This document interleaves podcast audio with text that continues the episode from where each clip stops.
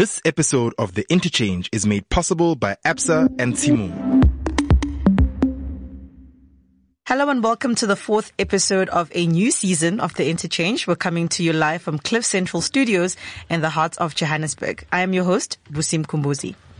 Now, this morning, as I was enjoying my cup of coffee and my daily read of the news, I saw an article about renewable energy potentially reducing climate change and decimating all giants across the world beyond recovery um, the installment of large-scale wind turbines, the vastly improved efficiency of cells, and significantly more efficient large batteries all carry this promise of new technology stopping and reversing global warming and securing a, a prosperous future rather for all mankind. Now, as you can imagine, this got me excited. Good news on a Monday morning is rare. But when one takes a closer look at society, this promise of prosperity that technology supposedly brings is not as abundantly clear as the article suggests. In fact, it seems a little bit fallacious. And I think we can't blame technology because technology isn't driving itself. It doesn't want anything. But we have to blame someone and this debate is asking who we should blame. Many thinkers around the globe are now saying that instead of ending human exploitation and bringing the masses prosperity, the private ownership of these technologies begets misery. Under capitalism, the solar panel sector is chaotic. There's inadequate financing for renewable energy. The fossil fuel sector is fighting a deadly battle for survival. Capitalist interests, which is basically the expansion of capital and the accumulation of wealth and control, means that there's hostility and a lust for profit that potentially obstructs the prosperous future that we're constantly being told technology is bringing into the world. I believe there's a genuine discussion to be had, to be had here. And to unpack the motion, this House believes that the advancement of technology exacerbates global inequality, thus giving truth to the main critiques of capitalism I've got Bettina Boeing Baidu, who is a Canadian anime and Beyonce diehard stan and medical student. Dan Peter, who is a law student and debater. I've got Maxine Kumalo, a colorful Wits astrophysics student, and Umar Barkis, an honor student in BSc construction studies and also a debater. And my expert in studio today is Ndumiso Hadebe, who is a development economist frequently in the media speaking on the development of South Africa and Africa as a whole. Welcome everyone. It's good to have you in studio. Now, I'm going to start with Ndumiso. Um, I have a question for you, and I want to ask from you if you think it's true that instead of improving human life and society's living conditions, capitalism's technological advancements have ultimately ended up causing unprecedented disparity, unchecked exploitation, and harrowing poverty. And if so, what do you think can be done, especially in the context of today's debate? Well, that's quite a loaded question. I think on the aspect of capitalism, there are two sides to this particular story. I think um, when we look at the economic system that we currently use, not only in South Africa but across across mm-hmm. the mm. globe, which is capitalistic in nature, we have seen the fastest progress in uh, halving um, poverty in the in the past hundred years alone. Sure. Uh, we've seen advancements in terms of uh, GDP per capita outcomes, so mm. meaning the standards and quality of lives of people um, have improved quite vastly over the mm. last 100 years alone. But I think the there's also a con side to every development story. And part of that con side is to say those who have been able to solicit the most beneficiation under the very same system have been able to use that yeah. to their own advantage. And so there are certain considerations that when we look at something we refer to as the upward social mobility of people, meaning mm. if a, if an individual is born poor, that they won't necessarily die poor. Yeah. What are some of the considerations that lead to that particular outcome where that individual will not die poor? Mm. And so therefore we need to critique this particular framework or the system through that lens. What are those considerations and what do we need to do to ensure that we better enhance um, those particular considerations, ensuring that the lives of people is improved across the board. That's really powerful, especially in the context of the fact that we're being told that this is the promise that technology brings. And this promise is, is, is not just for the haves, but it's also for the have nots. Mm. Now, before we get into this debate, let's quickly run through the rules of engagement. As always, we're using the British parliamentary style of debating. We have four speakers, two on each side, a proposition team and an opposition team. We begin with proposition speaker one and end off with opposition speaker two. Each speaker has four minutes to deliver their speech. The first and the last minute are protected, and between then points of information may be asked. All right, squad, are we all ready? Yeah. Ready, ready, ready. Cool. With nothing further to do, I welcome the first speaker of Proposition, Bettina. Let's get right into it because we believe that this conversation that we are having is extremely important and one that everyone should be discussing. And today's topic is about whether or not capitalism and global technology is furthering um, global inequality. So to make this debate quite meaty, let's clear up a few issues moving forward. So firstly, what do we define as advancement in technology? And we define this to be specifically in relation to industrial development, for example, automation, mechanization, as well as information technology. Secondly, what do we mean by global inequality? Let's be very, very clear here. We are not talking about the ability for technology to um, decrease poverty or to make the wealth um, or to generate wealth for individuals. We are specifically looking at the disparity of wealth between the haves and between the have-nots, between developing countries and developed countries, between the rich and the poor. We're looking at is this divide getting larger because of technology develop, um, development or is it getting smaller? So that's what this debate is specifically about. So with that clear, Team Tantina is going to bring you guys five killer ass arguments in today's debate. So let's get into A minute is up. our first argument is that excessive capital is needed to engage in this system. And this is in terms of the amount you need to engage in research and development. And only large corporations and developed countries have the ability to do this. For example, developing a single 3D printer costs over 750,000 US dollars. Furthermore, an article in the CEOWORLD magazine listed as 60 of the world's most innovative countries. And of those 60, only three were developing nations. What this proves is that so many people are locked out of the system and aren't able to take advantage of this capitalist system. Point. Moreover, when we look at the international access to information technology, a study showed that 90% of Singaporeans have access to internet, while only 10% of Africans have this access. If we are looking at true development, the ability to get there is limited for most of our population. Second argument. So what's left for individuals who aren't able to create this technology? Their option is to buy it. And if we look at the process of acquiring this technology, it's usually and Point. often very expensive because this technology is meant to be on a small scale. Once it's mass produced, the demand increases and so does the price. Quick maths. What this means is that demand and supply um, issues come into place and this prices increases um, the For ability for people to be able to engage with it. I'll take a PI. So the reality is that when we can build technology to be better, it can be made cheaper and faster. When you start to No, de- cheaper for who? So yes, okay. So people might be able to buy like more stuff, but we're looking at the divide, right? Those who are able to produce it are always going to be earning more than For those shame. who are buying it, and therefore all you are doing is further perpetuating the wealth gap in this situation. Third argument. Our third argument looks at the cost of acquiring patents. So even if our smaller and younger countries and corporations are able to finally create this technology, usually the price of being able to patent it for your benefit is very expensive. So even if they can innovate, the ability to control this technology becomes far less reachable for them. Lastly, a minute pertinent left. part of this debate will always be the large scale loss of jobs due to technological advancement. Let us not pretend that by 2030, 800 million jobs will be lost due to mechanization. This is a reality we are facing. So even if you think people can buy cheaper stuff, will they have the money and the economic ability to be able to do this? With these four killer arguments and two arguments from Dan's speech, I think we're clearly on our way to winning this debate. Thanks. Yeah, yeah. we love that. We now welcome the first speaker of Side Opposition, Maxine. Today's society is healthier, probably the least poor, and probably the um, the society of the most inclusion of the poor that's ever happened in, in the history of the world. Yes, today's debate is about that gap, but the reality is that, especially when it comes to information, a lot of the harms that proposition brings you are mitigated by the fact that technology can fa- faster grow for people who are poor rather than other resources have in the past. So.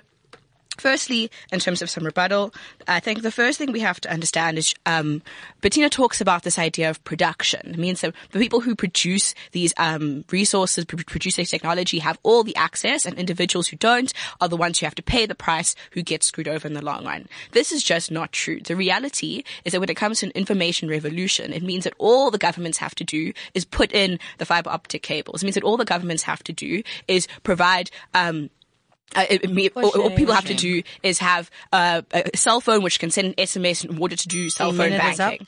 All those resources are available to people, Yeah, and right. because it's about information, and because we're not buying p- purchasing software, a world in where software is often free. This is much easier than in the past. Imagine getting a job. Before you'd have to pay somebody to access a, a, a consulting firm. You have to pay somebody to be in the queue. You have to pay to get through those scenarios. Now, being able to access the internet and a, and a, a Wi-Fi provided by the government means you can be on a website, you can be on LinkedIn. You haven't paid anybody to access the same resources it used to be paid for. Information revolution democratizes information that we used to have to pay for. This is much better for the poor. But let's move on to some substantive here. The first thing that we're going to be proving is the benefits of innovation. So firstly, when it comes to innovation, I alluded by POI, it's about growth. What happens is the more we invest in innovation, the more we're able to make it cheaper. The same 3D printer that Bettina talks about is now uh, only three figures, which means that individuals are able to actually own 3D printers. Where before it was just um, universities.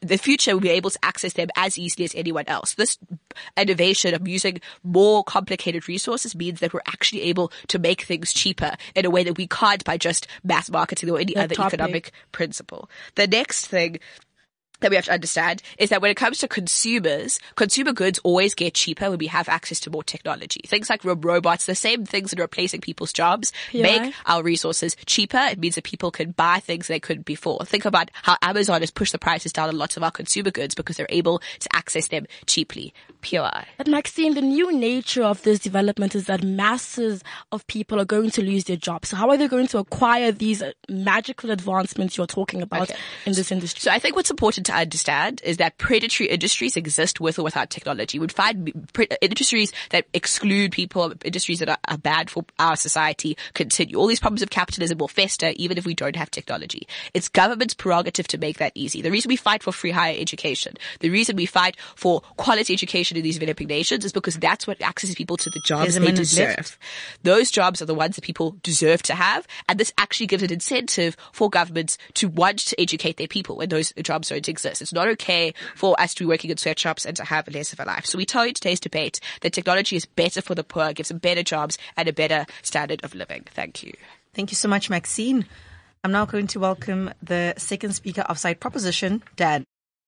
So unfortunately, what we got from the opposition is what we were expecting, uh, which Yeah, was yeah. a lot of argumentation about the capacity for technology to generate wealth. Um, and unfortunately, that's just not what we're discussing in today's debate. Uh, specifically, when we speak about wealth generators, if we want to move towards equality, then the level of wealth which a wealth generator allocates in different sections of society has to be inversely proportional to the distribution of wealth that's currently uh, the state in society. In other words, it has to account for the differential between each person's level of wealth and the average in society. And so, in order for well, for for this wealth generator to make uh, not to entrench inequality, it has to actually be giving more wealth to poorer people than it is to to wealthier people. That's not the case. Um, and so, j- simply the fact that it generates some wealth for poorer people when it's mass produced is not enough for it, for us to say that it doesn't entrench inequality. Um, so with that in mind, we need to just quickly deal with some rebuttals. So firstly, we were told that uh, a lot of these harms that we've given um, don't actually stand because you can mass produce technology and make it less expensive. Well, we have to remember the specific nature of technological innovation, right? Especially when it comes to automation and mechanization and things like that. One minute is And up. the point here is that by the time that you mass produce that technology to make it affordable to uh, uh, people who are not large corporations in society, society, countries who are not wealthy countries in the world, that technological innovation has already moved on, right? The comparative advantage that you get from technologically innovating has already been given once again to the larger corporations who have moved on with their technology. And so it's great you can mass produce technology, but you've lost the advantage economically by the time you're mass producing it. Um, and uh, secondly, when it speaks to this predatory, uh, how capitalism is inherently predatory, yes, we agree, right? But we think that technological innovation is specifically prone to predatory behavior because of the capacity to monopolize innovation. Um, and so, uh, in, terms of uh, uh, access to wealth, uh, not now. Uh, in terms of access to wealth, um, we think that uh, it's really important to understand how these systems occur, right? And we were told by by side opposition that we can mitigate a lot of these harms, and it's the government's responsibility to mitigate harms.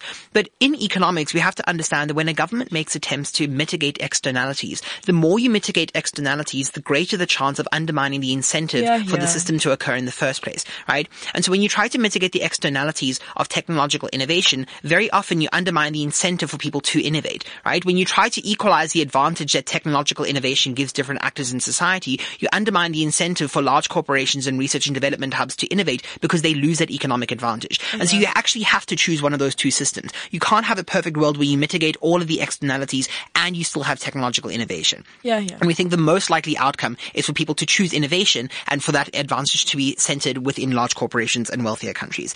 Um, I'll take a point if, if there is one. That's just not true. When you have a look at what happens, startups aren't like in these hubs in big companies. They're individuals who are creative or creating their own ideas who often aren't coming from super wealthy backgrounds who are using understanding of technology and IT to push forward those ideas. It's more democratized than that. Well, that, it's very interesting that you mentioned startups and those being centered in individuals. Firstly, uh, the majority of startup funding does actually come from corporations, right? Yeah, it's, yeah. it's not really from the, the sort of GoFundMe's that we see, right, in large crowdfunding. But even those that do occur, is a huge failure rate of startups, specifically because they're not protected by large amounts of capital. And secondly, when it comes to those startups, that's generally individuals who are benefiting and not, uh, and, and that contributes towards the main critique of capitalism, right? Is individuals accumulating, accumulating large amounts of wealth and not spreading out in society. Um, but the last thing to understand is that the system is very difficult to manage, right? It's very difficult to litigate for the protection of intellectual property. Not only when you're, you're someone who doesn't have many resources within a country that has an active litigation system, but in countries that don't have well-functioning judiciaries for the protection of intellectual property, it's very difficult to protect your intellectual property against predatory behavior. And so we think for all of those reasons, it's very likely that people are going to be undermined by technological innovation and inequality is going to worsen. Thank you. Thank you Yeah, so yeah. much. And now to close the side case and also to close this debate, I welcome the second speaker of side opposition, Umar.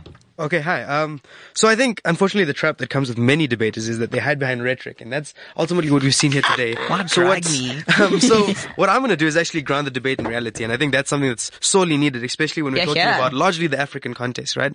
So I mean, the expert talks about this high rate of development that we see in Africa, and why do we see this high rate of development? But you know, like she straight up lies to you. Let's be honest, right? The fact For of the matter is, we've moved away from the very expensive satellite connectivity that we've seen predominantly in the world. Yeah, We've seen now the submarine connections such as fiber backbones coming from Europe into Africa, vastly increasing not only the rate of connectivity and the speed of it, but also decreasing the price, making it largely accessible, right? Yeah, Bettina yeah. talks about how this technology is not available to people. We need to recognize, again, a blatant lie. The fact For of the matter is we have people who are producing Facts. devices, technology such as cell phones, right? At like largely, like large, large quantities, Oslo at a greatly reduced prices. Let's look at people like Huawei. Oh, for Ult- shame. ul- ultimately, okay, cool. Listen, we have some issues with Huawei, but ultimately, Africa made them the giant that they are today, Yeah, right? yeah. This is the fact of the matter, right? We need to recognize in trying to get Africa to to to to to, to, to capitalize on the resources and ultimately the the, the valuable uh, promises it holds. We need to accept th- things like that, right? So let's talk about expressly what they want us to do, right? Addressing this gap in inequality. And the the thing is, right? And the fact of the matter is that this technology is expressly doing this. We need to look at the fact that over the last couple of years, we've seen over a 300% increase in the rate of mobile data usage because people have access to these devices, right? We've seen a 50, 58% increase in the amount of people who have these devices. This expressly allows people to overcome Yeah, structural inequality that capitalism entrenches, right? The expert again tells us that we have to buy into this capitalist system and there are these pros and cons. But if we look again to the spirit of Africa and the spirit of entrepreneurship in particular, we need to recognize, and this is where like Dan's matter on like, like the, the, the like, I think more speaking to like the intellectual property and like monop- monopolization of innovation, we need to recognize, especially in, in, in Africa, right? Because of the lack of these entrenched systems, they're often, they're often able to implement innovation really, really quickly. Yeah, right. Because they don't have, uh, I'll take you in a second, because they don't have this express structure that they need to take down in the first place. We need to recognize there are places in Africa using drones for delivery of major services, whereas like first world countries like America are struggling to implement that. But you know what's up? Please engage with who is innovating and who is able to Okay, innovate again. at this so point. here's the thing. It's not so, Africa that's Ye- innovating yeah. to that extent. So I mean, listen, and this is what we're talking Yeah, about, yeah. And this is what I'm trying to address in your point. You're ultimately asking us, how do we change this divide? Effectively educate these people, and this is the way we do it by providing mass access, providing a cheap way to to actively, um, again, to bridge that gap between the have and the, ha- the haves and the have-nots. Again, like I, I don't keep pointing to him because he is the expert in the room. The fact of the matter is, he talks again how the, the and I think you guys, Dan, you also speak to it, is that these people do tend to monopolize the innovation, and we do end up with something akin to um, akin to like uh, uh, akin to a, a, a very strong monopoly, right? But we need to look at like models, and this is where Maxine's POI on startups becomes quite pertinent, right? It's talking to things like like disruptive technologies like like Airbnb and Uber, and and, and Africa is a key key stakeholder in this, right? Point. Yeah. You're effectively you can take Yeah, away the yeah. middleman, right? We need to recognize that's the sort of that's the sort of development that we're ultimately trying to do. There's a minute left. It's very optimistic that you speak about the equalizing effect of lack of uh, lack of intellectual property in Africa. The reality of the case is that predatory large corporations adopt the technology that innovators in Africa use, and they don't have to pay any price for it because of the lack of IP infrastructure. again, something we ultimately need to address, but that's ultimately not the crux of the, where the crux of the debate lies. The crux of the debate lies, how do we ultimately provide the most access to the most people? And the fact of the matter is, the, the, the, the, the, the, the, the revolution in terms of providing these services, such as uh, ICT services, which is what you ultimately asked us to provide in this debate. And that's why the debate falls into our corner, because when we look at the scale at which things are being provided, if we look at the scale that people are able to educate themselves and overcome things without looking at long-term development of infrastructure across the continent of Africa, we need to recognize that this, this over, overarching like access to technology and access to the ability for people to develop resources To- is definitely worth And it. one, Umar, your time is up. Thank you so much for that passion, fiery debate. Dumiso, what do you think about the arguments that have been put forward by both sides? What do you think we could take away from both arguments? I think both uh, uh, both teams articulated issues that are quite uh, dominant in the current discourse with regards to innovation and global inequality. I think uh, both from the proposition and the opposition side, uh, the, the points that you raised are quite valid. I. Th- I, I also do think that perhaps I, I would have loved some kind of um, um, succinct definition with respect to are we talking about wealth inequality or income inequality? Because both are vastly different, and therefore the posture of the debate that you take could take different routes, either at an industrial level or at an ownership level or whatever the case may be. That's that's on the one side, but I think as well the, there's also the idea around degree of inequality, um, which level of inequality is acceptable and which level of inequality is not. Because I think when we are pr- in pragmatic terms, inequality will always be there. What we can do is try to reduce it. So I, w- I would have loved to also get a sense from both teams what degree of inequality would be acceptable. Um, uh, thirdly, there's also this idea around the moral limits of innovation. Um, which speaks to the idea of ethics um, and where the role of ethics also plays with the, within this particular discussion. Because at the end at the end of the day, we, whether it be on the proposition side or on the opposition side, it becomes an ethical question. So I, I would have loved to hear if the, the, uh, some of those thoughts w- w- would have come out quite strongly. But I think both on the on the proposition side and on the opposition side, both arguments are quite valid and makes it quite difficult um, to actually assess which side takes it based on the quality of arguments that both uh, both teams provided. And just on that point, and and I mean to give credit to both sides here as well. Why do some things, why do some uh, technologies um, and technological advancements work and others don't? And I'm thinking here about Wi-Fi balloons that are being, um, you know, installed by the likes of Google and Facebook all across Africa that are giving unprecedented access to Wi-Fi in communities that would otherwise not have connectivity and would not be able to connect on social media, for instance. But at the same time, there's technologies that have the possibility to, res- to return sight to the blind. And yet those aren't technologies that, you know, the average, um, um, um, lady or, or gentleman has when they go to Baragwanath, um, um, hospital in Soweto. So, so what causes us to have access to some technologies and not others? And how do we create more access in order to, to, to close this inequality gap that we're trying to debate in today's topic? So there are four key considerations when we are talking about inclusivity, whether it be financial inclusion or technological inclusion or whatever the case may be. There are four key things that play a role. Number one is the, the, the level of education of an individual or a society with respect to a particular subject. That is a contributing factor. Secondly is the network effects. And microeconomics is a concept that speaks to network effects, um, particularly in the tech space, which is quite prevalent, that whenever you push up um, uh, subscription usage of, of your particular particular platform, the, there are multiplier effects as a, co- as a consequence of that. So the networks and the connections that an individual has or an organization or society has enables them to, to get, gain a particular advantage in a particular sector or industry. Um, um, thirdly becomes the regulatory environment that makes it conducive enough or not conducive for a particular set of technology for it to be inclusive or not. In the South African case, we remember in the early 90s, um, uh, uh, after in, in, in, in a democratic dispensation, um, I think you guys would remember we once had public phones where you, need, you had to have like a 20 rand card to use in the public phones. Then Telkom had this idea that, look, we want to make household landlines. Um, and it was uh, extremely expensive for them to roll out that kind of program. They went to the Ministry of Tele- Telecommunications. Ministry of Telecommunications invested in the infrastructure, the tele- the telecom lines infrastructure, and Telkom then utilized and other tele- telecommunications providers use that kind of land. So that speaks to the regulatory environment that makes it, that makes it conducive enough for a particular innovation or technology to be uh, to be um, inclusive or not. Um, um, and, and, and lastly, the, the, the last aspect is this idea of wealth.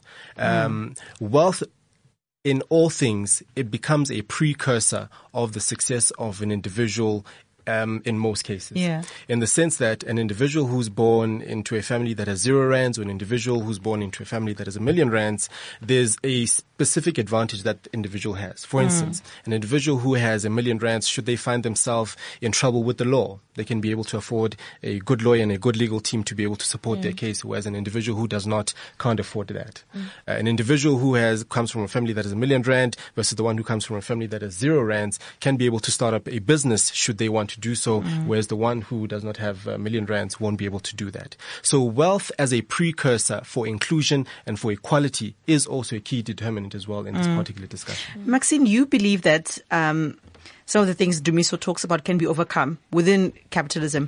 And you talk about the benefits of capitalism. Specifically, you talk about the 3D printer. And I find that very interesting because just last night, I was uh, uh, Googling 30 Christmas gifts to buy for your tech savvy child. I mean, he's, he's not even 10 months old, but I'm already there. And one of the things they had on there, uh, and which was quite affordable and take a lot, was actually a 3D printer um, for children. and I just want to ask you, how do you think capitalism achieves such a feat? And, and, and, um, you know, to just extend and give nuance to your case specifically, you know, how do you think we, we can get more of this rather than more of the inequality and more of people not having access to technologies? So I think um, one of the ways is something that Dan brought up about um, the way we understand intellectual property. So it's like at the moment there's quite a stark contrast with the way we approach software to how we approach hardware. So I think one of the reasons that lots of these new 3D printers are great is lots of that software is open source. So the way the software works for most people is that you can go on the internet and access literally anything for free. Even the most complicated software that you would um, use on your phone, you can access most of it for free. So most of the apps that we use every day were sourced literally from the internet. All people want is a credit. Yeah. And that's, that culture, I think, is something that really does help capitalism to make things Now, that cheaper. culture actually exists, given the fact that Google, for example, prides itself in being an open source, um, being this open source space Yeah. for geeks and experts, but but actually, um, it's it's a galaxy of like multi billionaires. No, that's true. I think what it does at least is it gives some opportunities for the little guy. So specifically, Google won't create another Google, like with the way they have open source, but using the open source code, most, lots of these apps where people are literally only getting a salary for themselves as an individual Yeah. are able to use to help to pull themselves out of poverty. So yes, it's probably still going to perpetuate those monopolies and oligopolies in the society, but those resources can provide people to make small businesses from literally zero to try and mm. make themselves do better. So I think um, we still need better laws to break Yeah. up the monopolies, but I think the way that they're approaching tech is very different to how patents were in the past for products were used, where they were very secretive and very held on to, like the pharmaceutical industry, for example. Very different approach. Bettina, you disagree. In fact, in your speech, you mentioned that people are locked out of development. And I want to extend that idea to a topic that I know we're both very passionate about, uh, women and people of color. I was, I was listening to Melinda Gates say that she can count the number of women in AI in the USA on two hands. And that means that women in POC aren't at the table of creating the future. Um, and I want to know from you, what do you think this means in terms of baking systemic bias into the technologies we're producing and even into our future as we know it?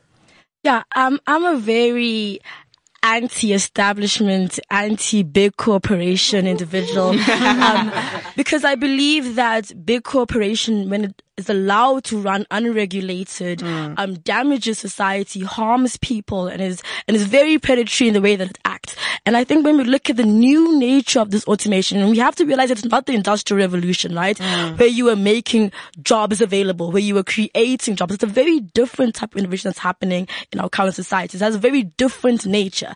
This nature is meant to lock individuals out. I was reading an article about like um automation in the cotton um industry in Africa and the cotton industry was the largest employer um, of women um, in the African continent because a lot of women were able to go onto cotton and plantations and pick that cotton farms and, and they weren't able to have other access to jobs that men do. And once automation happened, most of those women lost their jobs, lost their livelihood. And we know African women don't just look after themselves, they're looking yeah. after an entire household because we boss like that. So for that reason, automation on even a very like individual level is already screwing people over. On a large scale level, I mean, in terms of industry, yes, so many women aren't in those industries, aren't owning this technology. So on both places, women are being screwed over on a small scale and on the large scale. Mm. And we need regulation. We need governments to step in and really think about how we are moving forward and African governments especially. Mm. How are we going to be engaging with innovation and automation moving forward? I'm, I'm afraid of the robots. we need to, we need to start thinking about these things actively and how we're going to regulate it. Omar, would you disagree? Forward. I mean, I, I, saw as I was driving, um, a, a long distance trip recently. And, you know, in previously you'd have people, if there's a, a like a highway being renovated, people sort of waving a, you know, a, a flag on the road, essentially t- um, trying to indicate to your car to like move lanes. And now you have sort of miniature robot thingies, balloonies, things that like replaced humans and do that kind of work. But isn't that work inhuman and like undignified in the first instance? I think you're you're talking to a very cl- classic catch-22 of development, right? It's at a point where we need jobs in Africa and we need employment for people. Do we value work that is ultimately, firstly, low paying, but also low skill? We don't see development of these families. We don't see development of these individuals long term, right? You mean, and, and, and it's, it's, it's, it's again, it's the problem because we want people to be employed. We want money to be given to these people, but how do we allow this? And it's, it's again, it's why I ultimately am a proponent of, of the furthering of technologies because surely by giving access to someone, let's say a small family, right? A small family with access to a phone. Um, in, in certain African countries, phones are being used as a banking tool, right? Yeah. You can conduct business on phones, right? Um, similar to like the e-wallet system. And this is what I think is ultimately the way because I don't particularly value like these low income jobs long term for Africa's development, right? I'm a big proponent of pushing technology so Africa can overcome the gap that it's currently facing. Mm. I, I don't like the, the, the very like prevalent mindset of Africa being a, a, a, developmental country, right? Because of the resources and ability we have. And that's what, that's what it is. It's that, it's that trade-off. Do you value these low income jobs that ultimately don't better Africa, don't develop skills ever, but ultimately pay people? Dan, do you believe different forms of collective ownership could be the solution here? Look, so I think it's important to understand that uh, we've been using, we've been speaking about different forms of technological innovation quite interchangeably. Yeah. Um, and so when it when it comes to things like technological innovation that replaces jobs, um, I think collective ownership may be a little bit mismatched as a solution to mm. to that. Um, and there, oh, I, I do think I, I just want to add, although this.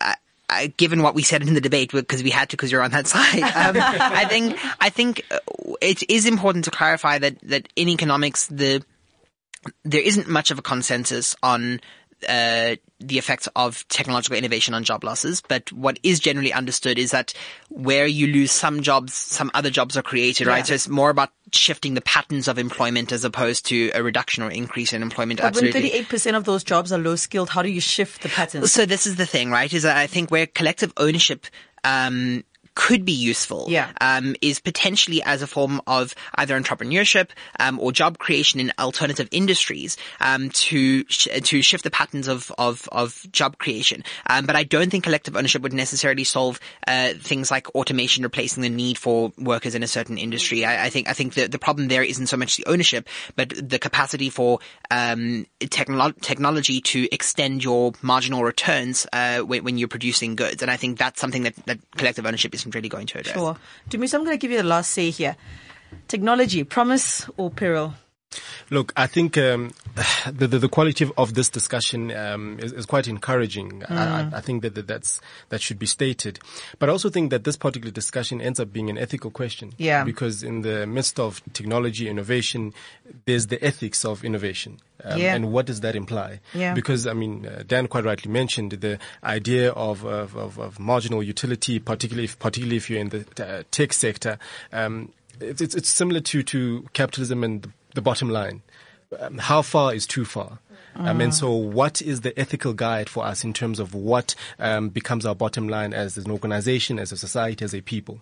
And so I think this particular discussion, therefore, after having all of the, the points that have been raised, we need to dig deeper in terms of what are some of the ethical considerations within in this respect. I also appreciated the mm. fact that um, uh, this discussion is located in the African context mm. because Absolutely. development in mm. other in other parts of the globe and development in, in the continent is quite vastly different. Yeah. Um, we also saw in, in, in, the West, particularly, well, the US specifically, the innovation of uh, the touchscreens that we have. It was as a result of uh, research and uh, government grants by the um, the military in the US, mm. and so a lot of the innovation innovations that have come out of the US has been as a result of government mm, subsidies. That's true. And so the role of the regulatory environment, again, one of the four considerations of upward social mobility in the African context, what is the role of African governments mm, to ensure that mm, there is mm. inclusive innovation that harnesses Africa's development? Yeah. And so, yeah, that, that would be my parting shot in this discussion.